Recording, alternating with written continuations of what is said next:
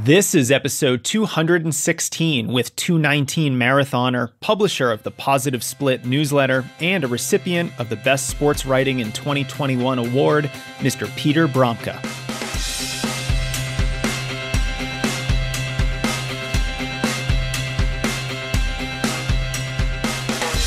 Welcome to the Strength Running Podcast. I'm your host, Coach Jason Fitzgerald, and this episode features a deep dive on the Boston Marathon the new rolling start, COVID precautions, how to break the race up into segments, mantras, and mindsets to help you overcome the tough parts of this race, fueling guidance, and more.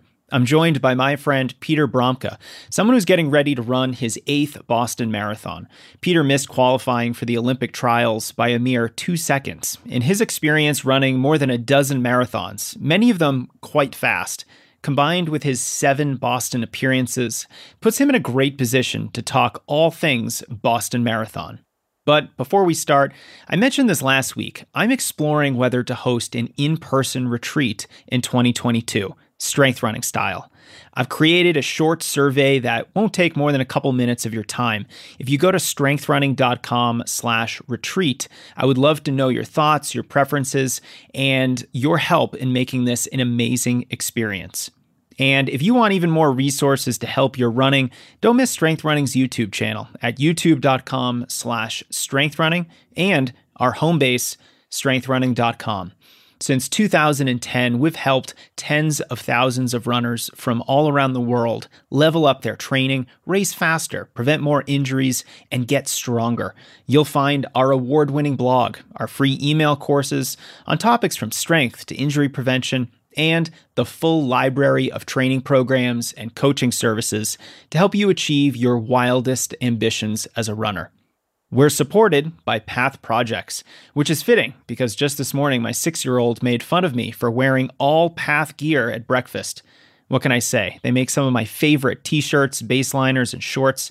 They use innovative, lightweight fabrics that are stretchy, they wick sweat, and help you worry about your run instead of your gear. I also love how durable their shorts are. Check out all of their gear at pathprojects.com. We're also sponsored by Inside Tracker.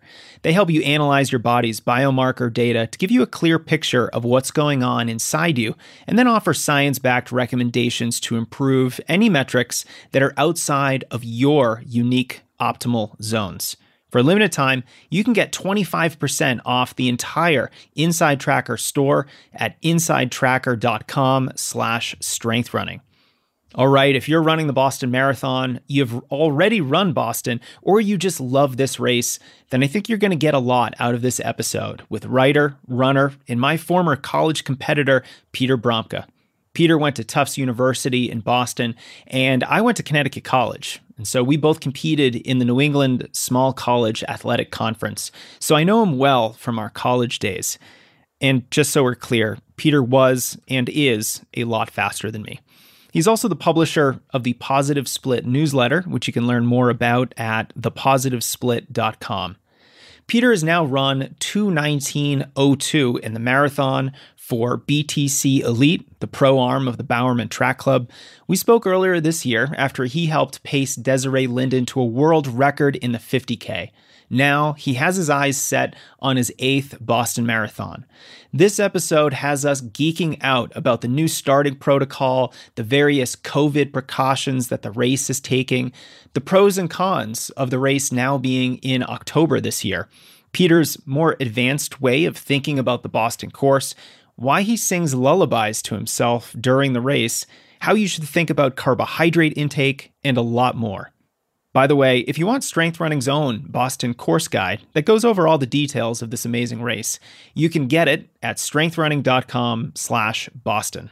Without further delay, please enjoy this deep dive on the Boston Marathon with Mr. Peter Bromka. My man, Peter Bromka, welcome back to the podcast. Thanks for having me again. Happy to be here. Yeah, I'm I'm so excited for our our deep dive on the Boston Marathon today, of course, but I think I want to start with your training. I've got to know how things have been going for you. How are you feeling? Oh man. Um, so training has been good. I mean, I feel like anytime you arrive at a taper for a marathon and you feel healthy, then you have to take a moment and like give thanks. Um, so it's been going along. I haven't trained for a race in October in many years. I ran Chicago 2014, which I distinctly remember like the time in August when it was hot. It felt too hot for a long run, but I'm like, well, I got to start going longer than is comfortable because it's time to get going. So that's that was what I experienced again. It was middle of July, and I was like, all right, here we go. It's too hot, but let's go 23 miles. So, so for me, I should say, like, I don't build up to um, like my long run of 23 miles like I used to. Um, that would that used to be i used to think that like anything over 18 was detrimental. Um, and it probably was for me at the time with my ability. That was years ago. I have built up to the point where i start off by going 22 23 just easy pace. And then i build in some structure maybe like um, a fast minute every mile. Um, and then i build into like some more proper structure of like multiple times three miles at marathon pace or a progressive all the way to getting faster than marathon pace by the end. So, any number of different types of workouts. But it's been a challenge to do it um, in July, August, September. That's just different. Um, I know that a lot of people do Chicago year after year and they're they're all about this type of training. It's been a new experience for me. I have gotten very locked into the CIM early December from Labor Day to December way of training where, you know, it you know, it's October now and I'm like my body's telling me I should be getting after some huge workouts and I'm actually starting I mean, you know, I'm in the middle of a taper. So it's a it's been an adjustment. I think it's been good for me to like change things and not feel like totally in control. That's part of the experience. Um, and it's been so it's been going well, um, but it leaves me a little less certain of exactly what fitness I'm in. There's a benefit to CIM, which is you do your key workouts in late October, early November when the weather is pretty primed for you know um, the heat and the humidity to just do a workout that makes you stronger, but also tests your current fitness um, and allows you to know like what is my marathon pace that I can tackle. Um, I'd say that I'm slightly less certain of exactly what that is, but that'll be part of the fun of running Boston in the fall, first ever. Do you think there's a benefit with the Boston Marathon being in October this year? Because the fact that you had to do some of those big workouts in the heat and now you're a little bit more well adapted to the heat, you've got some of those you know, nice efficiency adaptations that have happened. Because I know when you train through the winter and then run Boston in April, it can sometimes be a little warm and you're not adapted to that whatsoever. And it can be really challenging. Yeah. I mean, I've actually been seeing people post about this on Twitter that if if it is basically unless it's a 2018 torrential downpour, um, if it's a little hot, little cold, your body will probably be more adapted to it than I know so many friends from the East Coast. There's been multiple years where they've arrived in Boston and it's just been like a little bit hot. They're, they've said to me after the race, like, there wasn't, I haven't had a day like this in any of the lead up. So how was I supposed to even react? You know, how was I, I, I know from memory what this weather's like, but man, it threw me for a loop. So yeah, I think that there's a chance. Um, two things going for it: that coming from heat, any heat will feel like, oh, it's not so bad. And um, I was it? I was posting about the fact that I looked at the weather online, and someone replied, the fact that the sun will be coming in at an angle that should be beneficial, the fact that there will be leaves on the trees, so there should be more shade, which I hadn't thought about because sometimes in April there really isn't a lot of shade along some of those paths uh, of the course, and then also that it seems as though a lot of people will be running earlier in the day. I mean, to to rewind all the way, I ran Boston in 2005 and 2006 when the start time was noon.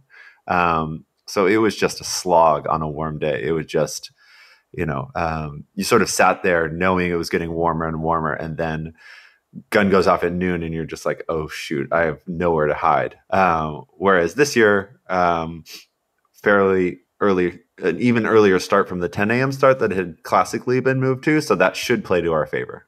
Yeah, I think I think it actually might be pretty advantageous for a lot of runners because there have been some years when it was held in April that uh, were just really, really challenging. I remember t- 2012 in particular was a really hot year. Um, so let's let's talk about the race itself and, and how runners can really wrap their heads around how to have a great Boston Marathon experience. I want this episode to be a, a very comprehensive overview of the day. We've already talked about sun angles, so we're, we're certainly going to get nerdy and in depth here. So maybe we should start, Peter, with what's different this year. I, I, think I understand that the race organizers are setting up the morning of the race differently because of COVID. And I think the biggest change is the rolling start, like you just mentioned. Can, can you talk about some of those new differences this year?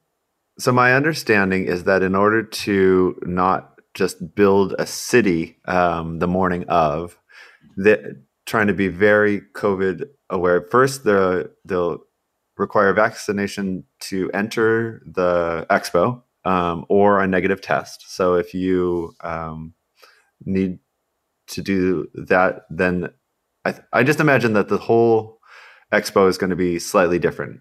You'll have to wear a mask indoors. Um, there, I don't know, you know, I don't know anything about how they're setting it up, other than it will require some precautions. Um, and then the way that they're doing it it actually it's interesting. The moment you change things it makes you wonder why things were done the way they were classically. Uh, so the athletes village out in hopkinton is like kind of this amazing experience and sort of like terrifying from a nerves perspective. Like getting on a bus riding a bus that you think will take 50 minutes but actually ends up taking like 70 minutes. Um, there's someone always on the bus who jokes like, "Oh man, we have to run all the way back to where we started. That's a long ways." And you're like, "Yeah, thanks for making the jokes that someone makes every year." Um, you get out there and you're in this area that has like some food, a huge tent, some coffee, porta potty lines, and then a ton of grass. And if it's not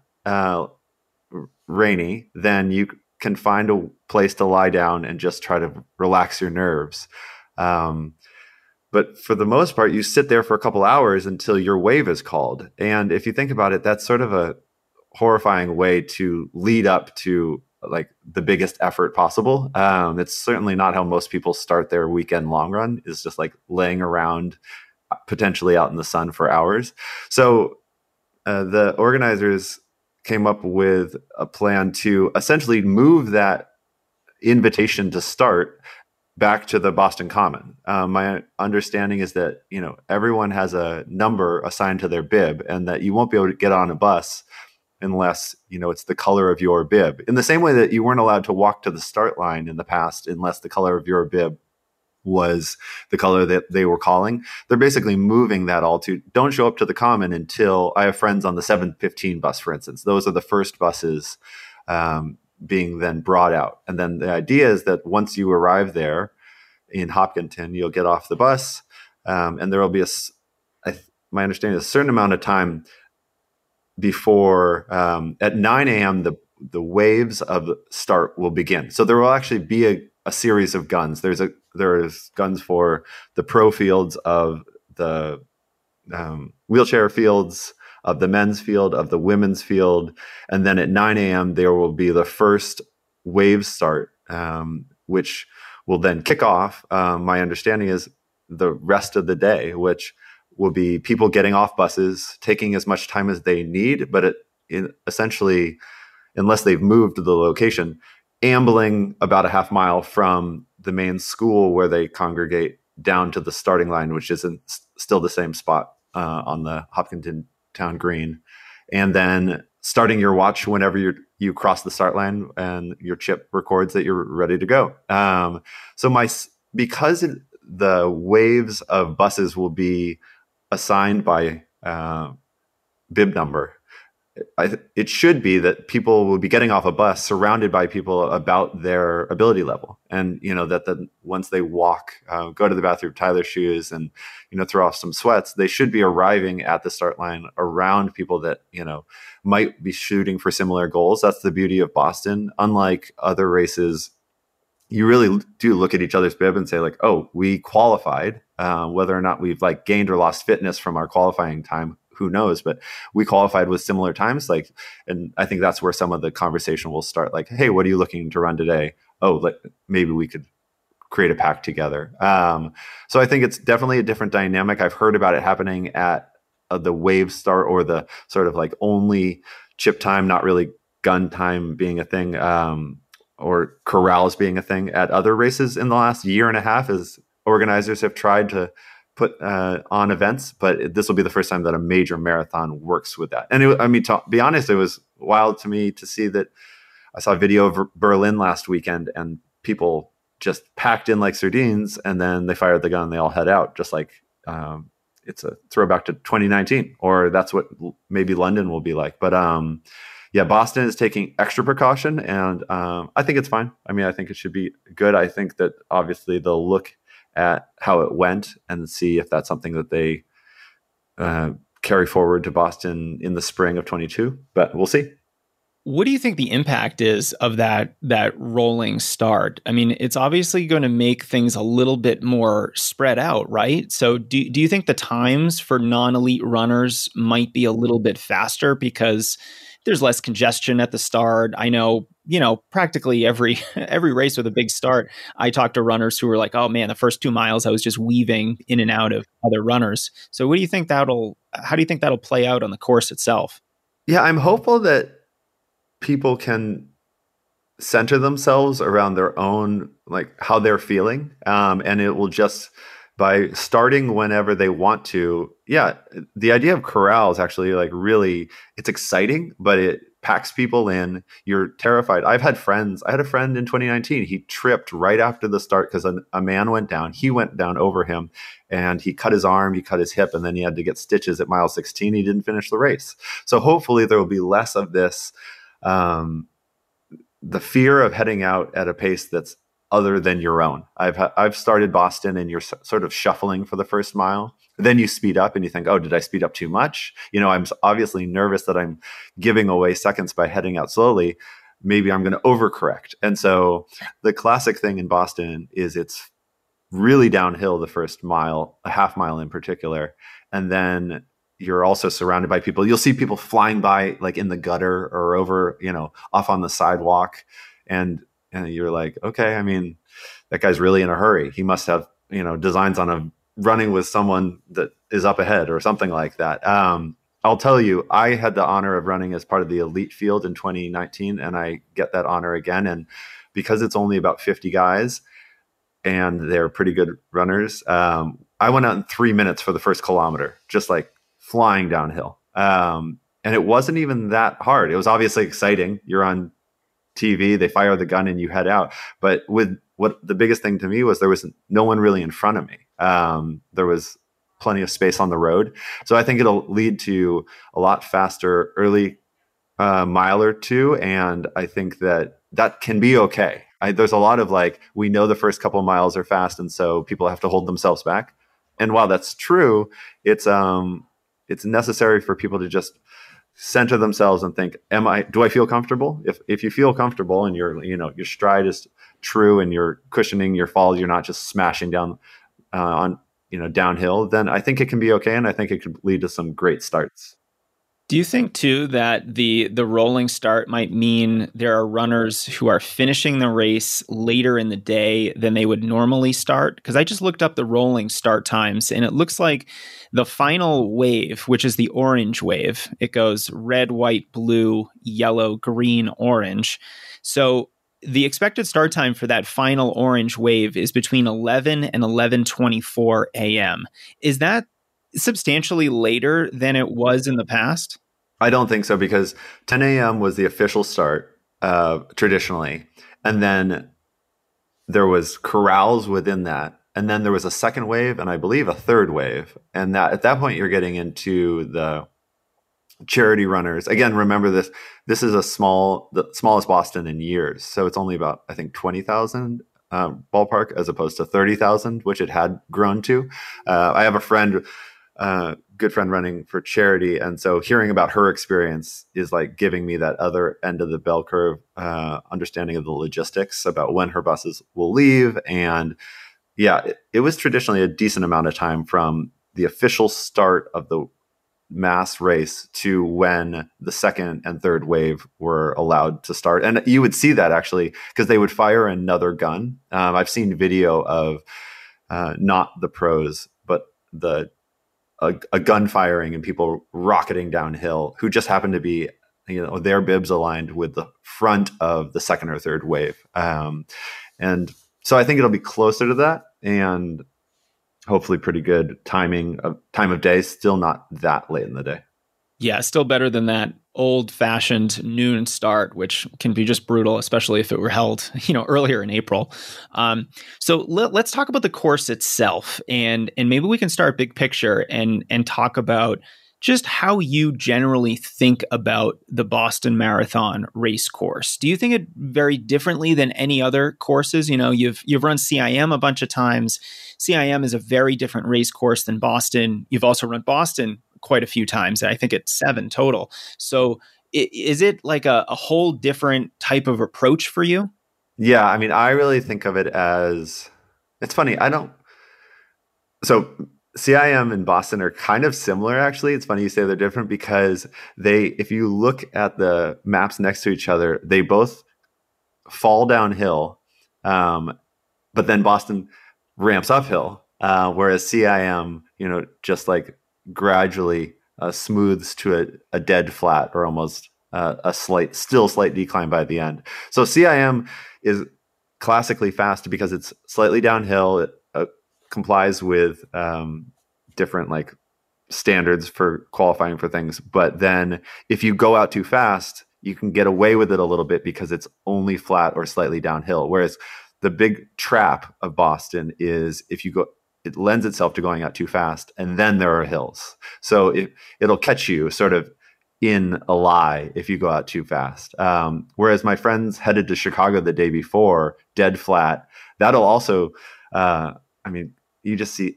fireworks uh, in chicago because people head out and then i hear this all the time. Oh like five seconds a mile faster than my goal time in Ch- chicago. I was I was going through the north part of the city, and it, it was just it was flowing to me that day. Um, and then, sure enough, by the end, when they're coming back into the city, they're running on dead legs and they've got nothing left. Uh, whereas, so Boston, I think of it. Um, I I've heard this was imparted to me years ago. The simplest way to think about it is 16 and 10. The first 16 miles are slightly downhill and then flat, and that gets you to the 16 mile mark. So it's like a fast 16 miler. Now you have to be careful because you can go out too fast. You can also beat up your quads.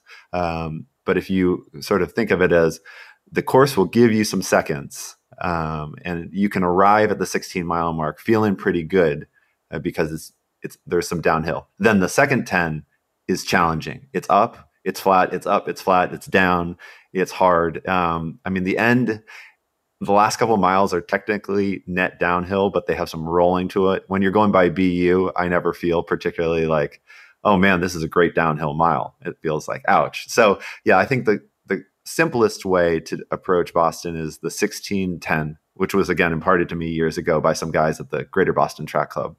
I think about Boston in a slightly more advanced way, which is six miles, 10 miles. So breaking up that 16 miler uh, into the first 10K is downhill. And as long as you're able to stay within your own se- sense of self and roll with it, because um, there's some kickers, there's some uphills, there's some steep downhills. But as long as you're able to stay within checking in on how am I feeling, um, the first six miles really is the downhill part of the first 16 miles. And then it's, I think it's helpful for me to know that miles seven through 16 is roughly flat. Um, it's a it's a rolling flat. It's slightly up, it's slightly down. So each year I get to mile eight and nine, and I think I feel like crap. I, like today, I'm not sure about today. And then I remember, oh, mile eight and nine of that rolling 10 miler is slightly uphill. So mile nine is like after you've gone downhill for six and then you've been generally flat for seven and eight, mile eight and nine, you gain a little bit, which again, for someone who trains on hills around anywhere is like, it shouldn't be a big deal. If you're looking at the map, you're like, that'll be nothing. But after having been going downhill for close to an hour, you start to think like, this is horrible. Something's wrong. And all it means for me is I have to dial back just a few seconds of effort a mile. I have to just be able to like st- again, okay, going uphill now, stay within myself, dial it back a bit. Um, still like find that line again where you're running your own race and you're not like chasing a pack. Um, but so that that 10 miles um, and then mile 16 is downhill. And that's like truly you're flying downhill. Um, again, you have to like have proper form. I try to like th- really think about leaning forward, being on the balls of my feet. Not, I think about like, okay, where is the force from this uh, impact going? I don't want it to be just smashing into my uh, feet, into my quads. I want to be like rolling downhill very effortlessly. Um, and then I think about it as a series of two hard, one easy. So it's 17, 18 up, and those are hard. Like those are you you have to like re shift your gears from a flat gear and a downhill gear to okay, I'm I can I I always say like the beauty of the Boston uphills is you can only run them as fast as you can run them. And if you try to run them harder than you're ready, you will like there's too many of them and you'll like expire yourself. So I always think of like, okay, here we are. Um, I and whether or not I'm right in front of, right behind, right next to a teammate, I try to think like I can't necessarily run miles 17, 18 at the same pace he's going to run miles 17, 18. I need to be willing to go slightly ahead or even slightly behind and just think it'll even out. Because then mile 19 is actually like flat slash downhill. Um, so that to me is, it's hard because you want to uh, sort of change gears again and pick it up. Uh, you want to like run a, a good solid split on a flat but you just ran two miles uphill. Um, so you need to like balance those two things. And then, you know, this is a lot to think about. It's like I, I can say it right now and I'm sitting at my desk and it's very calm. It'll kind of feel like the, you know, chaos in my mind has like ramped up from like a three to a four to a five to a six. Because if I say like, then you need to run smoothly but strongly miles 19 and 20, you're like, you mean Heartbreak Hill? You mean like when the fans are screaming at you and like your quads are potentially giving out? And it's like, so I try to like center myself on, okay, what is my stride going uphill? Um, I sometimes actually find it almost physically a relief because going uphill at that rate demands uh, engaging my calves in a way that they hadn't really been pushing off. So I have classically had like slight uh, cramping of my left calf like late in the race and i'll sometimes feel that in boston at like mile 16 mile 17 um, so then i get to mile 19 and 20 which are uphill and i just don't feel like i uh, cramp in the same way if i'm engaging the, my calves in an uphill stride. And so i'm like okay just find that stride and like work that gear and uh, don't try to run these hills too fast. Um, i mean it's like any hill running.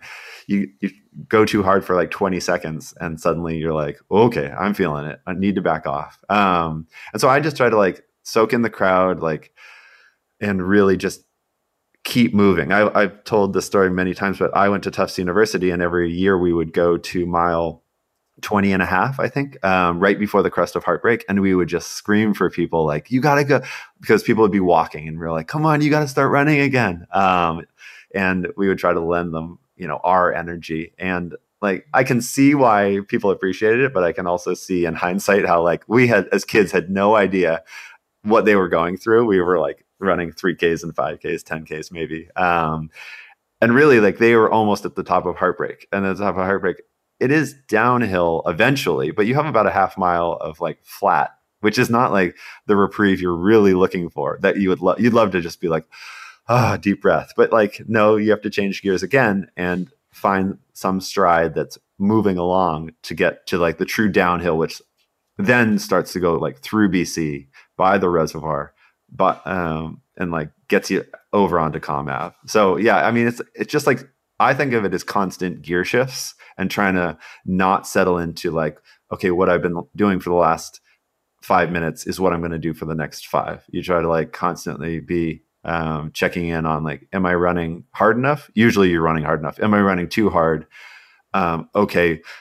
And I mean, I try to impress this upon friends who haven't run it. I'm like, it's a challenge to think, can I dial it back like five seconds a mile and not dial it back 20 seconds a mile? Because um, that's where your, your runner mind will kind of spin.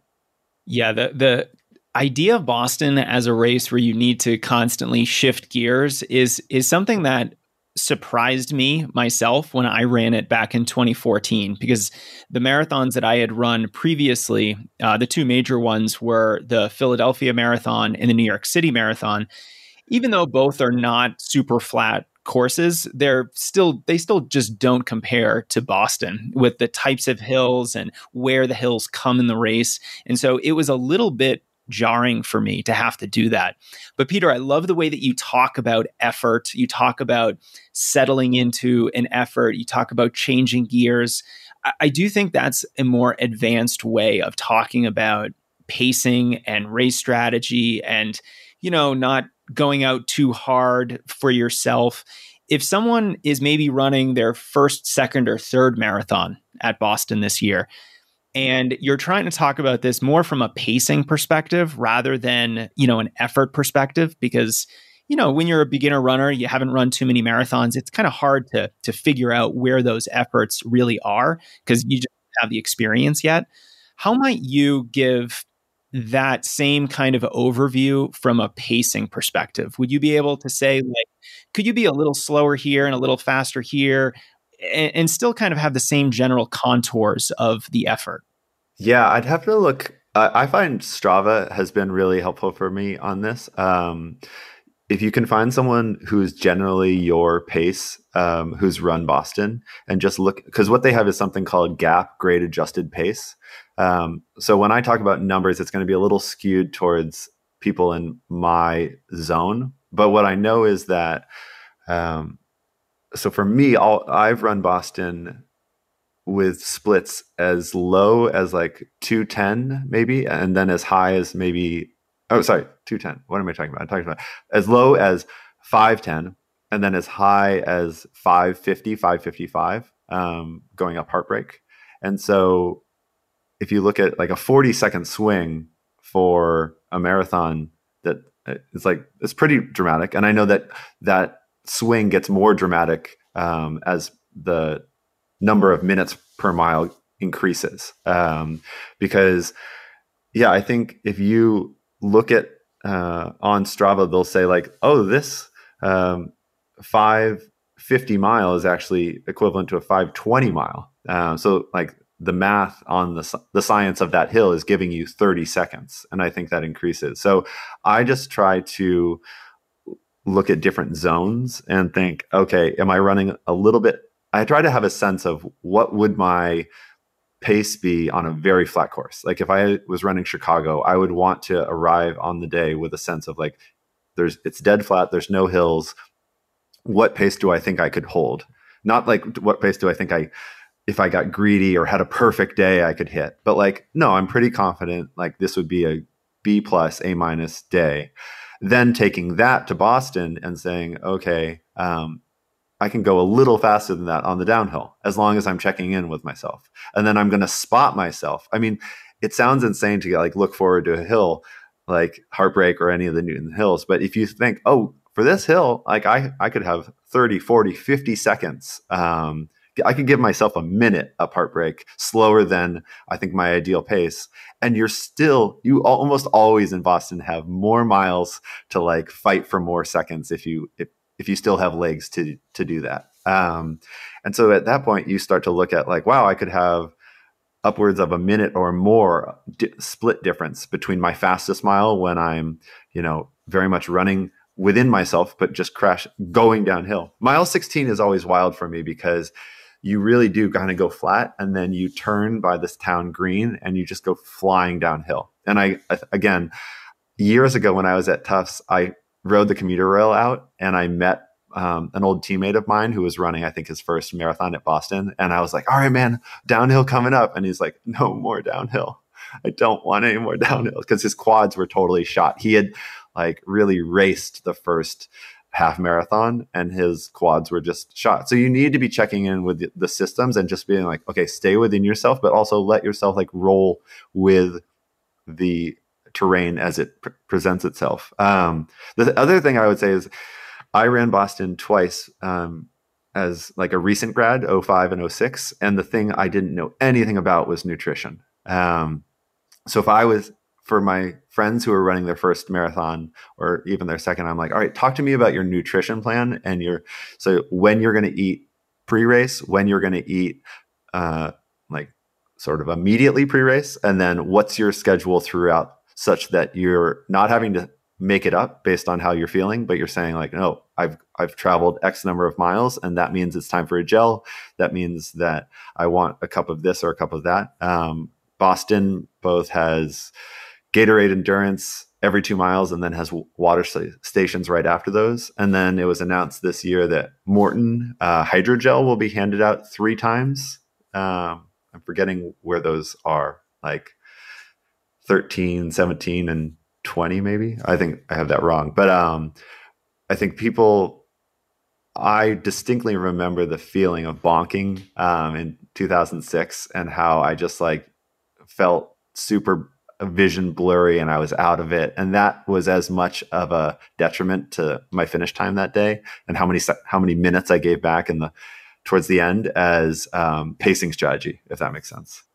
Oh, that was so helpful, Peter, to, to kind of talk about that from more of a, a, pacing perspective. I think having both is super helpful.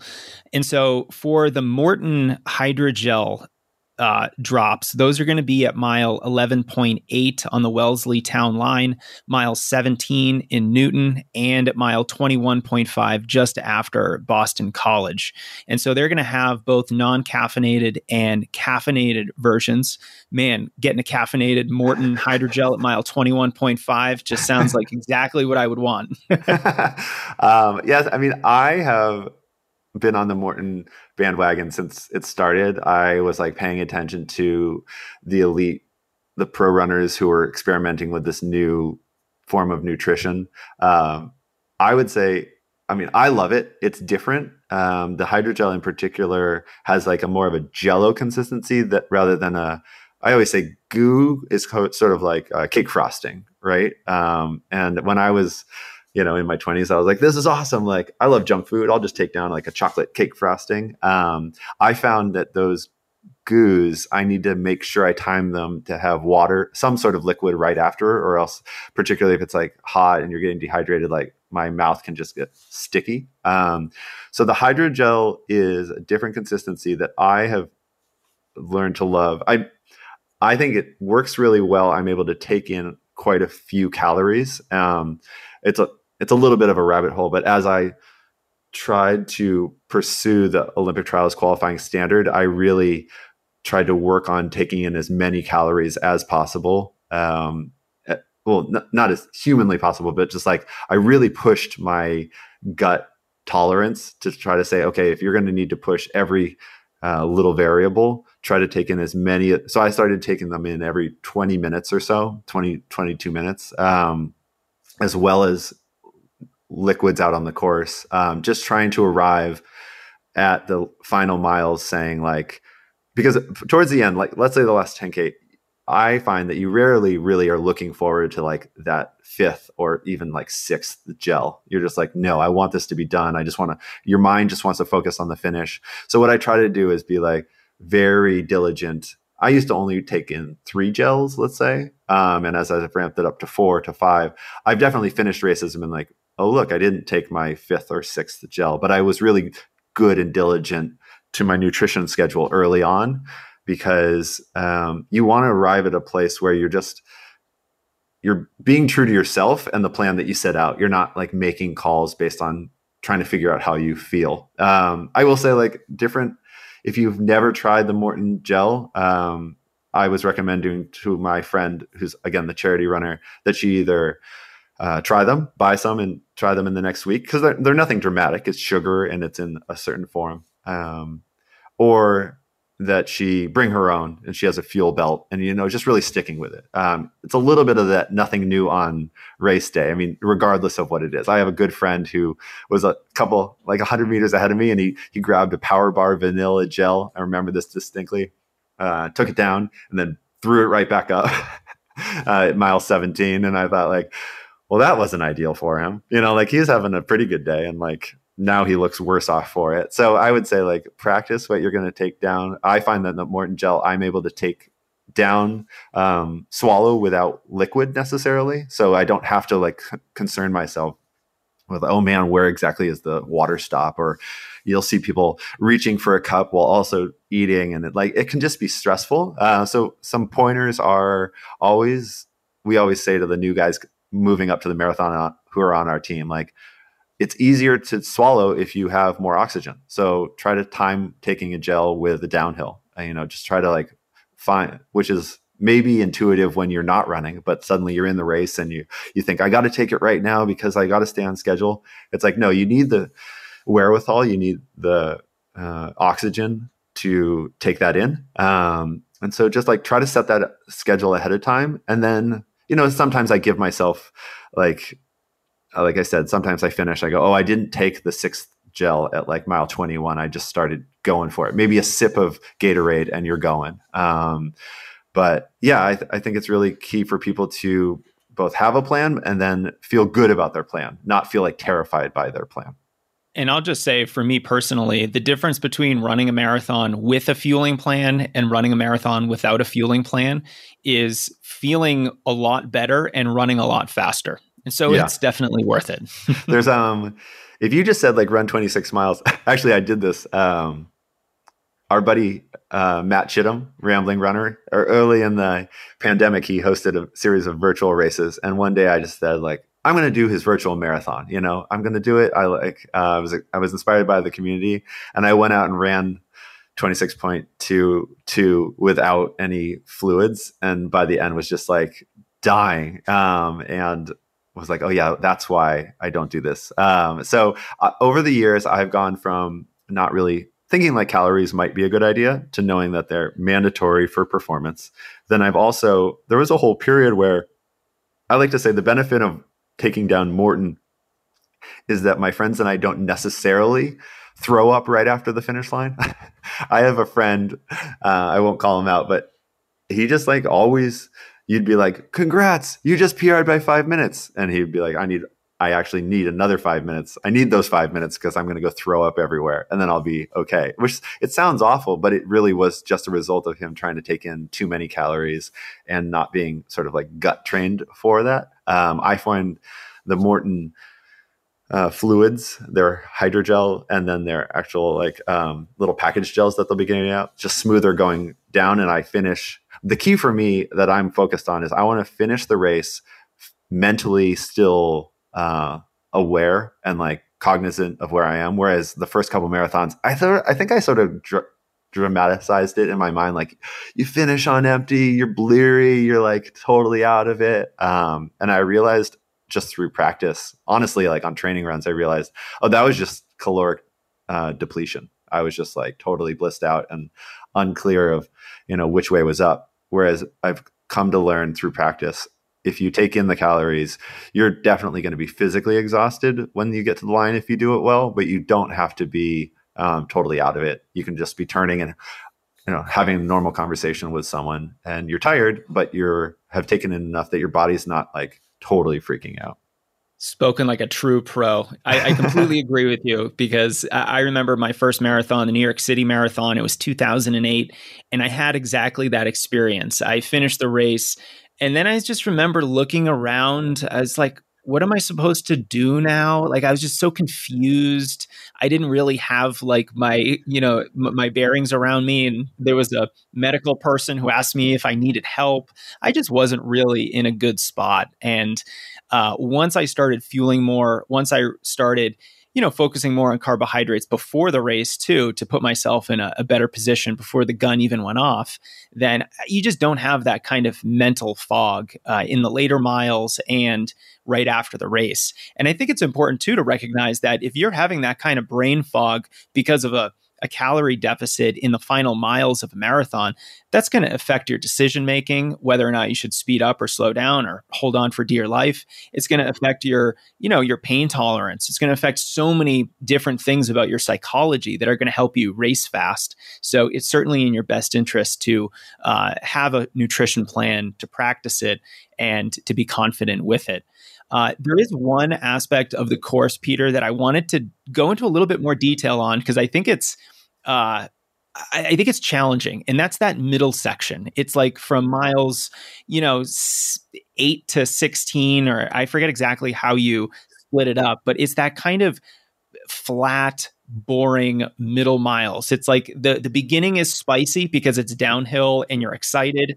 The end is spicy because it's uphill, then it's downhill and you know, it's just exciting because it's the end.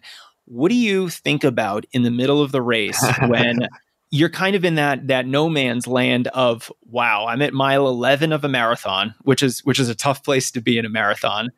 And you know, you're not in the city. You're not dealing with hills. You're not dealing with the biggest crowds of the race that's a tough part of the Boston Marathon.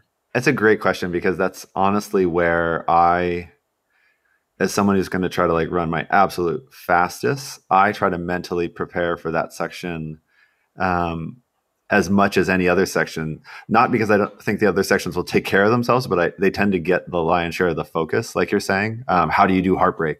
How do you you know get by BU and kick it into the finish. Like by the time you get to Kenmore Square and you're kick you're going by Fenway Park, like you're you're really digging. Um, so yeah, I mean, I think what I'd say is it, it helps to have a thought through who you might be running with, like putting yourself doing some visualizations of where you'll be, who you'll be with, and then how much can you have made the decisions ahead of time um, to like to not be questioning yourself and settle in. So as long as I've dialed in the pace, and again, it's like it's never flat, flat. It just looks flat on a uh, elevation chart. It's kind of rolling up, kind of rolling down. I find mile eight is my nemesis in a marathon because you think like, well, I have a 16, I have an 18 miler after this. Like, I don't feel good right now. It's like I've run for an hour um, almost, and just like it's just this weird mental threshold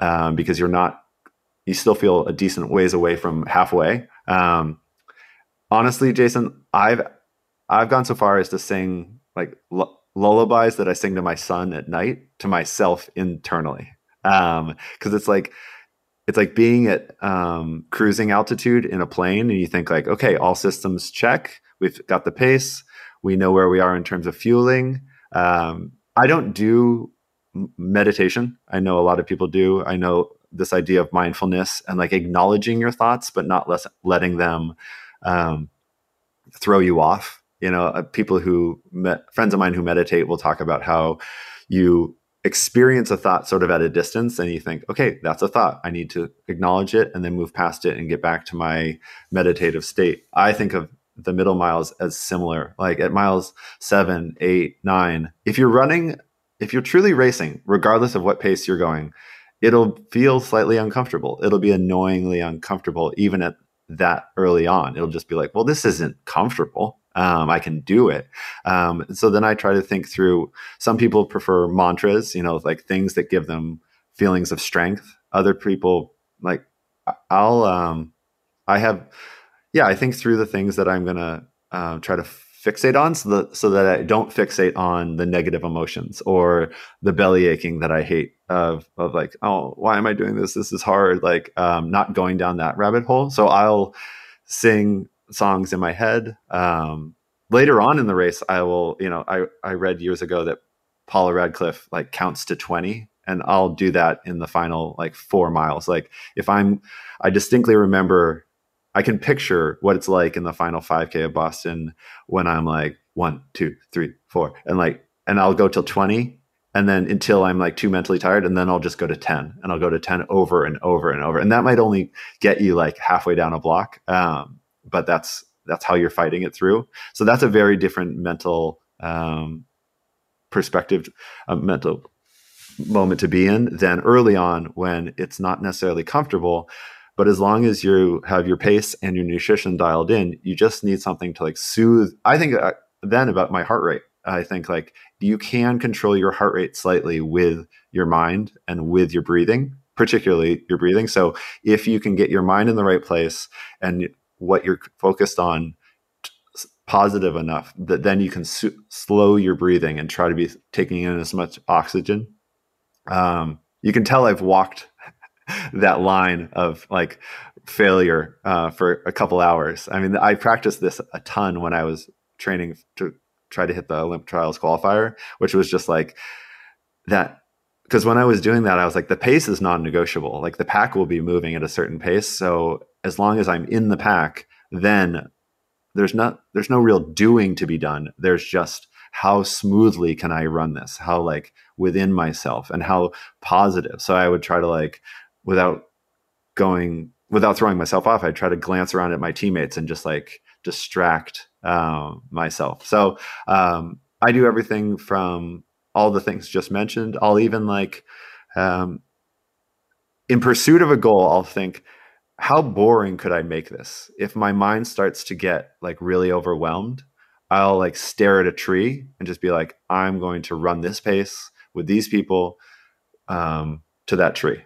And then you pass that tree and you think, okay, I see up ahead there is a crack in the pavement. I'm going to do this to that crack in the pavement. And that sounds a little bit like, you know, the fight of the last two miles, like make it there. Um, but I find to your point, to the point of your question, I also need to do that early on. I'm like, oh, if I'm able to run the those middle miles as smoothly as possible, because guess what? You're going to come up on Wellesley. There's going to be screaming. There's going to be a downhill right after Wellesley. Then there's an uphill like right after Wellesley. Um, it's not really noticeable on the map, but it's not flat. Um, there's enough to throw you off that you want to have these things that you're returning to that just calm your breathing, calm your mind, and think like, I'm moving. I'm I'm within myself. I feel strong. Yeah, it's funny. The marathon is one of those races where in, so many other races, you want to pump yourself up. You want to get excited. You, the crowds give you all this energy. And, and I've always found that in the marathon, that can be helpful at certain moments. But for such a large chunk of the race, I almost want the complete opposite. And you mentioned, you know, some people like mantras to give them strength. When I ran my fastest marathon, I used a mantra during the first 20 miles, and it was almost the opposite. It was not to give me strength, not to get me excited or pumped up or, or jazzed up in any way. It was it was to soothe me. It was I just told myself over and over again, relax, just relax. And that's all I was doing. I was just slowing my breathing down, trying to make it smooth, just like you were saying. And I really wanted myself to think about the first 20 miles as it, it, the longest but slowest tempo run that I've ever done. Yeah, I gotcha. And that very simple mindset shift allowed me to almost, like you said, make it boring. I wanted to make the first 20 miles of my marathon easy. Now, it wasn't easy, of course, but I wanted in my mind to almost deceive myself a little bit like, this is easy. I'm very relaxed. And I found that to be very soothing because, at least in my personal experience, the first 20 miles isn't the type of difficulty that the first two miles of a 5k is like it's it's hard but you can do it in a very relaxed kind of a way and if you get too up if you get too you know excited at least for me I get so anxious, and, and that really destroys my mentality about the race. Mm, yeah, no, it's it's funny you mentioned that because I think it's good to acknowledge and then think through like what gives you energy. I've gotten um, trash from my friends and competitors after the race and been like, "You were like waving to the Wellesley fans," uh, you know, because like there's a there's all these traditions of you know kissing someone in Wellesley or like high fives throughout. Um, and there's a little bit of this like stodgy etiquette of um, people towards the front of like, no, you're, you're dialed in on your race. Um, so I think, but I think what I've learned is like you have to think it through and figure out what gives you the right, puts you in the right mind space. So um, for me, I, I love to like, um, occasionally like high five a little kid on the side of the road who has their hand out. Um, again, like you have your stride really dialed in and you have been doing it for over an hour. Um, my parents went to BC, and I love like how nuts the BC fans are. So I'm uh, I don't always do it, but um, quite a few times I've like uh, cupped my ear to the BC fans, like hey, sort of saying like hey, is that all you got? And just then they go nuts, um, and it's just like gives me this boost of energy um, because like it's just super exciting. It's also meaningfully like on a downhill. So like i'm like okay i, I need to find the right pace but like i don't want to overdo it right now. I want to like be running this like smoothly. Um and so then yeah like there's there's just hilarious photos that have been captured of me from marathon photo you know the official photographer that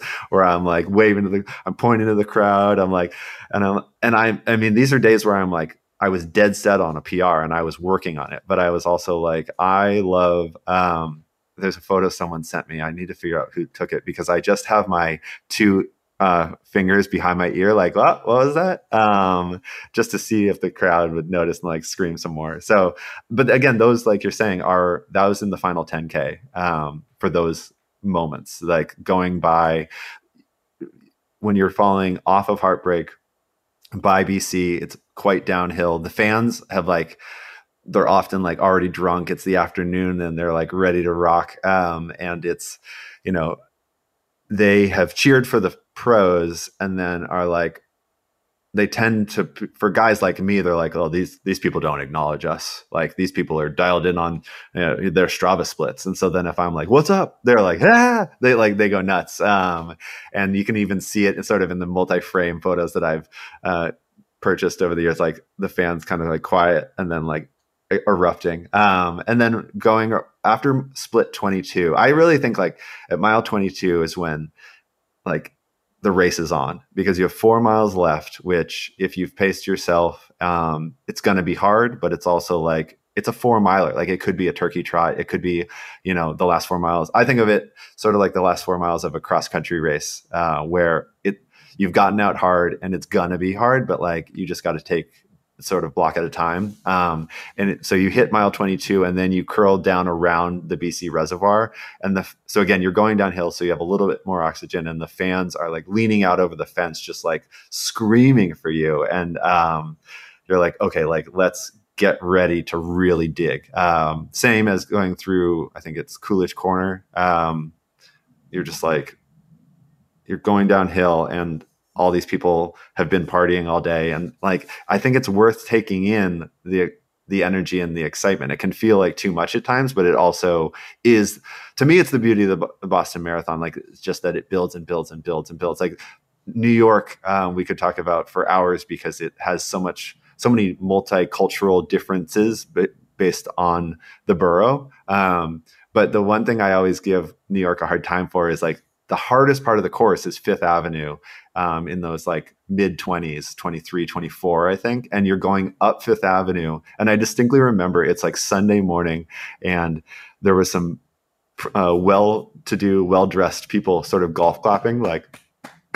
and you're like, they just came from brunch. They are not like the BC fans, like screaming their faces off. So, you know, there are fans in New York, but typically they're uh, in Brooklyn, they're um, in the Bronx, and so then I'm like, oh man, finishing with the uh, on the Upper East Side um, is like not necessarily the crowd I want. Uh, so that's why I I just get fired up for the BU BC uh, students who are like just going nuts, and to me that gives me energy, and I know to look for it. Um, and I just try to like I feed off of it, and um, it all leads up to you know the finish, which is just insane. Yeah, I love that you brought up it's kind of wanting different energy levels at different points of the race because there's certainly going to be times where, you know, you're going to be singing a lullaby to yourself and you're just kind of dialed in and you're distracting yourself. But then there's times where you want to be engaging with the fans and, you know, just kind of participate in in the event itself rather than just on your running which i think is really exciting. You know when i was running the philadelphia marathon i think it was relatively early in the race but i was feeling good and i just i wanted some of that crowd excitement. There were people at i think it was temple university in philadelphia and it was early but they were out partying right in front of the this big frat house.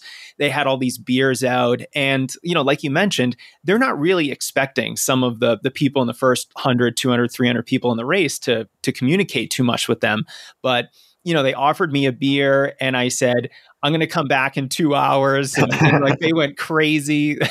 yeah, yeah. it was just so fun. You know, it kind of like put a smile on my face. And, you know, that's what you want in a race. Yeah. Anything to keep you in that mind, like that excited mindset of like, ooh, the opportunity is ahead of me, as opposed to like the dread of, oh no, I'm tired. I think anything to do that is really helpful. Yeah. And one of the things I'm taking from this conversation, Peter, is that it's always beneficial to have a plan. And I think we as runners overly focus, maybe not overly focus, but our entire focus is usually on the training plan, right? We're going to train really well for this race. And after this conversation with you, you know, you have a plan for not only, you know, how you want to fuel and structure your nutrition at different points during the race, you have a plan for what you're going to think about during moments of the race that you know are difficult for you. And that is a level of planning that I think a lot of runners don't think it actually goes into racing a fast marathon. But at your level, you're planning out as much as you can.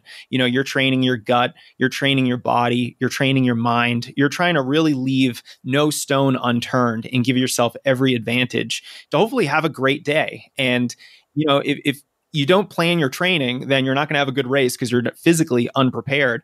But if you don't plan what you're going to think about and maybe a mantra or two that resonates with you. Or you know maybe you struggle in the later stages of a marathon or even in the beginning with anxiety. Having a plan to address that i think is so extraordinarily helpful for marathoners especially at the boston marathon which is admittedly a, a difficult course. Yeah i mean and i would say Boston is hard because of all the things I described, but it's also actually hard because it can be kind of quick um, so there's plenty of marathons that are like way harder, but no one really expects you to run fast there. So it's like, oh, you finished well, good job, you did it. Um, I think everything we're saying kind of falls under the caveat of like Boston is downhill. It can be quick. People start to. Um, my joke, I I joked at one point like there's four seasons of Boston to the year. There's like um, the three months after the race, which people are like, oh, Boston's hard like Boston's brutal. Then there's like the next six months, which are like, you know, Boston's hard, but like it is downhill. It can be it, it, can be quick. And then there's like the three months leading up to it, which is like, oh, downhill course. People are looking at 2011 results with the tailwind. They're like, I'm a PR on this course. And then the race happens, and then you reset, and it's like then there's three months of people respecting the course again. So it's all under the thing of like it is difficult, um, but it also it's because people are uh, they're really attacking it. Um, one thing I wanted to bring up was from I ran in 229 in 2016. And so then I headed back in 2017, like, I want to set a new PR. And it was a little hot, and I was headed out on PR pace. And I started to really get down on myself like, this is too hard. This is too hard. I a little bit, I started to freak out. And uh, I experienced something which I think was a lesson, which I realized I was like, I'm actually still running this race and my finish sort of crashing and burning is not inevitable.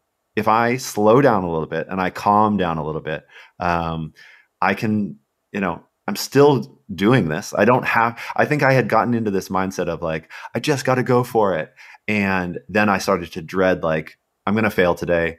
I'm going to crash and burn. And I was, th- there's often a lot of margin in a marathon finish time where you know, roughly in a, ballpark of seconds or minutes, people would say, "Jason, you still ran you ran a great race." So it's sort of like if you if you want to run 305 and you're like st- not feeling it, you're like, "What if I ran 306 today?" Like, you know, what if I just didn't barrel into running, you know, 325 um, because I was so dead set on this one time. Um, I mean, and I keep bouncing back and forth. I I had to kind of throw that mindset out the door when I was going for the OTQ because it really was a crisp time of like you're in or you're out.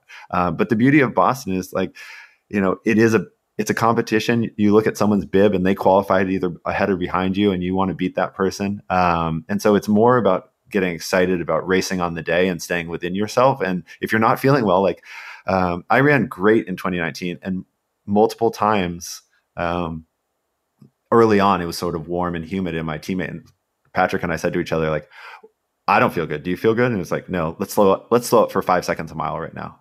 And like that can feel like a micro difference. Um, just, you know, if you haven't practiced it, but like everyone knows what it looks like, what it feels. Everyone who's running Boston has run enough to know what it feels like to just go a little easier, like you're saying, um, and not just feel like, oh, I, this today is not going well. I just have to finish it poorly. It's like, no, um, I could still, and I know, I know people who have stopped, dead stop, like taken a drink of Gatorade, t- caught their breath, and then got back to it, um, and really saved their day just by sure slowing up slightly, um, but also staying well within a range that they felt good about at the end.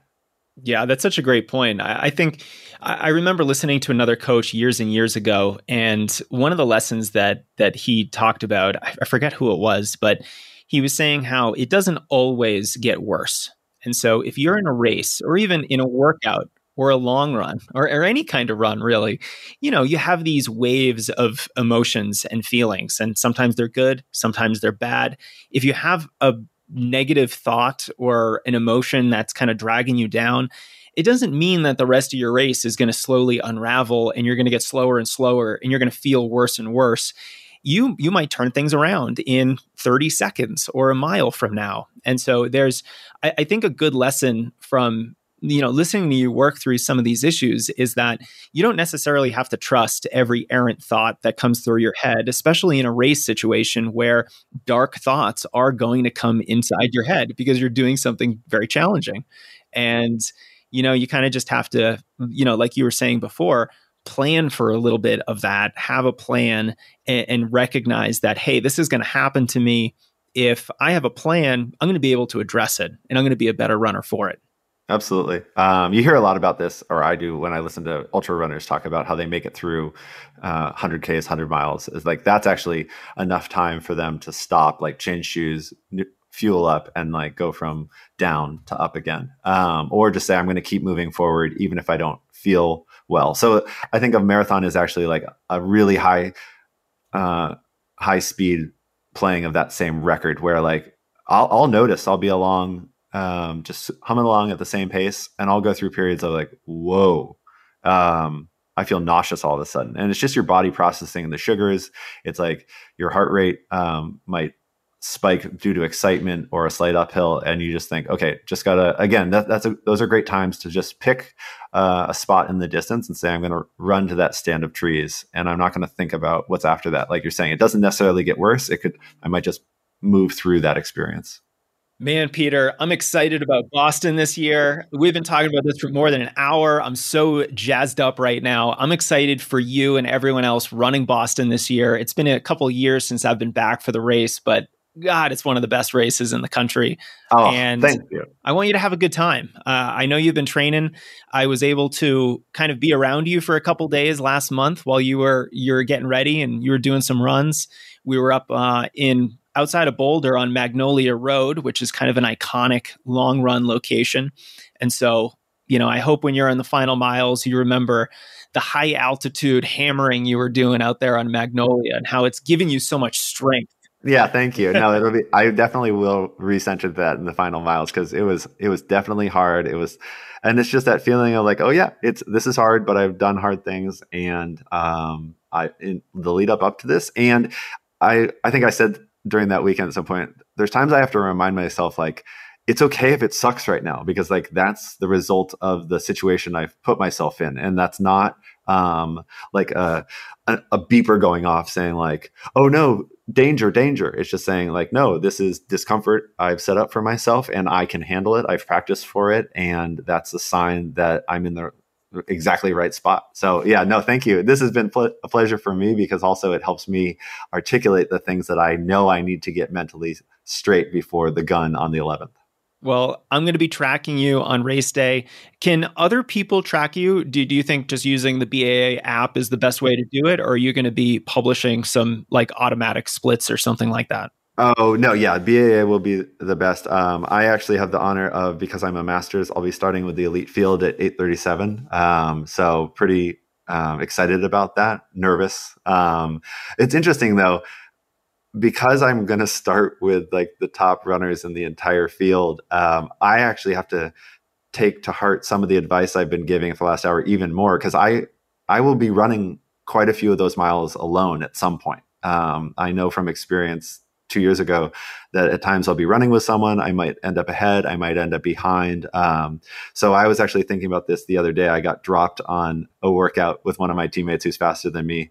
And the moment he detached, I was like, you know, you freak out. You think now it's all going to go downhill. And then I was like, oh, wait, no, this is just exactly how the race will be. I'm now alone um, and I need to run my own race, uh, which is always sort of a truism. It's like a cliche, but um, I'm super excited for it. I'm hopeful that the fans in a fall Boston are out like hungry for cheering after two years off. Um, and I can't wait. Yeah, I'm so excited. I can't wait to to watch it. And so, uh, in the show notes for this episode, I'm going to include a link to uh, your website, your newsletter. Oh, thank I, you. I, I know that you're going to be writing about this experience, and I can't wait to read the race report afterwards and your thoughts on how it all went down. But Peter Bromka, everyone, thanks so much for being here, man. Thanks for having me. And that's our show. If you're running Boston soon, best of luck. I hope you take advantage of our Boston course guide at strengthrunning.com slash Boston. And don't miss Peter Bromka on social media or his amazing free newsletter at thepositivesplit.com. I also want to thank our sponsors who are helping me make this show possible. Inside Tracker wants to help you do what you love for life. They want you to be a successful, healthy runner for decades, and I do too. They were founded back in 2009 by aging, genetics, and biometric scientists to help you analyze your body's data and get a firm idea of how well you're responding to training. Understanding your body's biomarkers, from stress hormones to testosterone to vitamin D, can help you figure out if you're overtraining, undertraining, or if you're optimally training.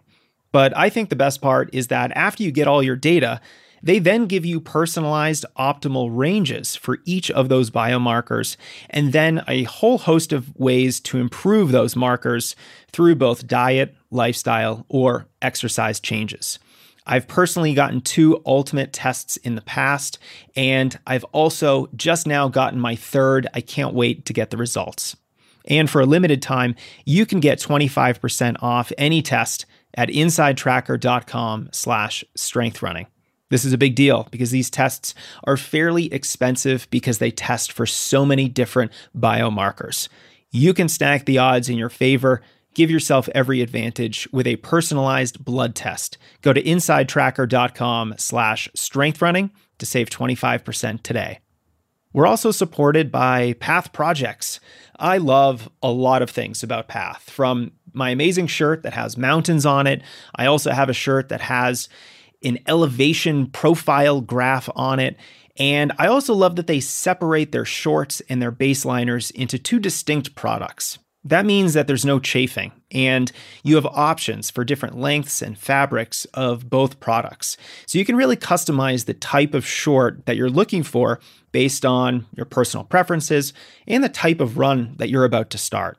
They use a proprietary fabric that's incredibly durable. I've had shorts for years and they look like new. They're quite stretchy, they're moisture wicking. So if you ever see me around Denver, you're probably going to see me in my Sykes 5 inch shorts. I love them. I call them my adventure shorts. Check out all of their shorts, baseliners, shirts, and headwear at pathprojects.com. And right now, I'm wearing a t shirt that has that elevation map on it, like I mentioned. I just love how different it is from all the other gear that you can buy. You can check out all their stuff at pathprojects.com. All right, guys, thank you so much for listening. Thank you for being part of the strength running community. I so appreciate all the recent reviews that you've left this podcast. Those are so important and impactful. Until next time.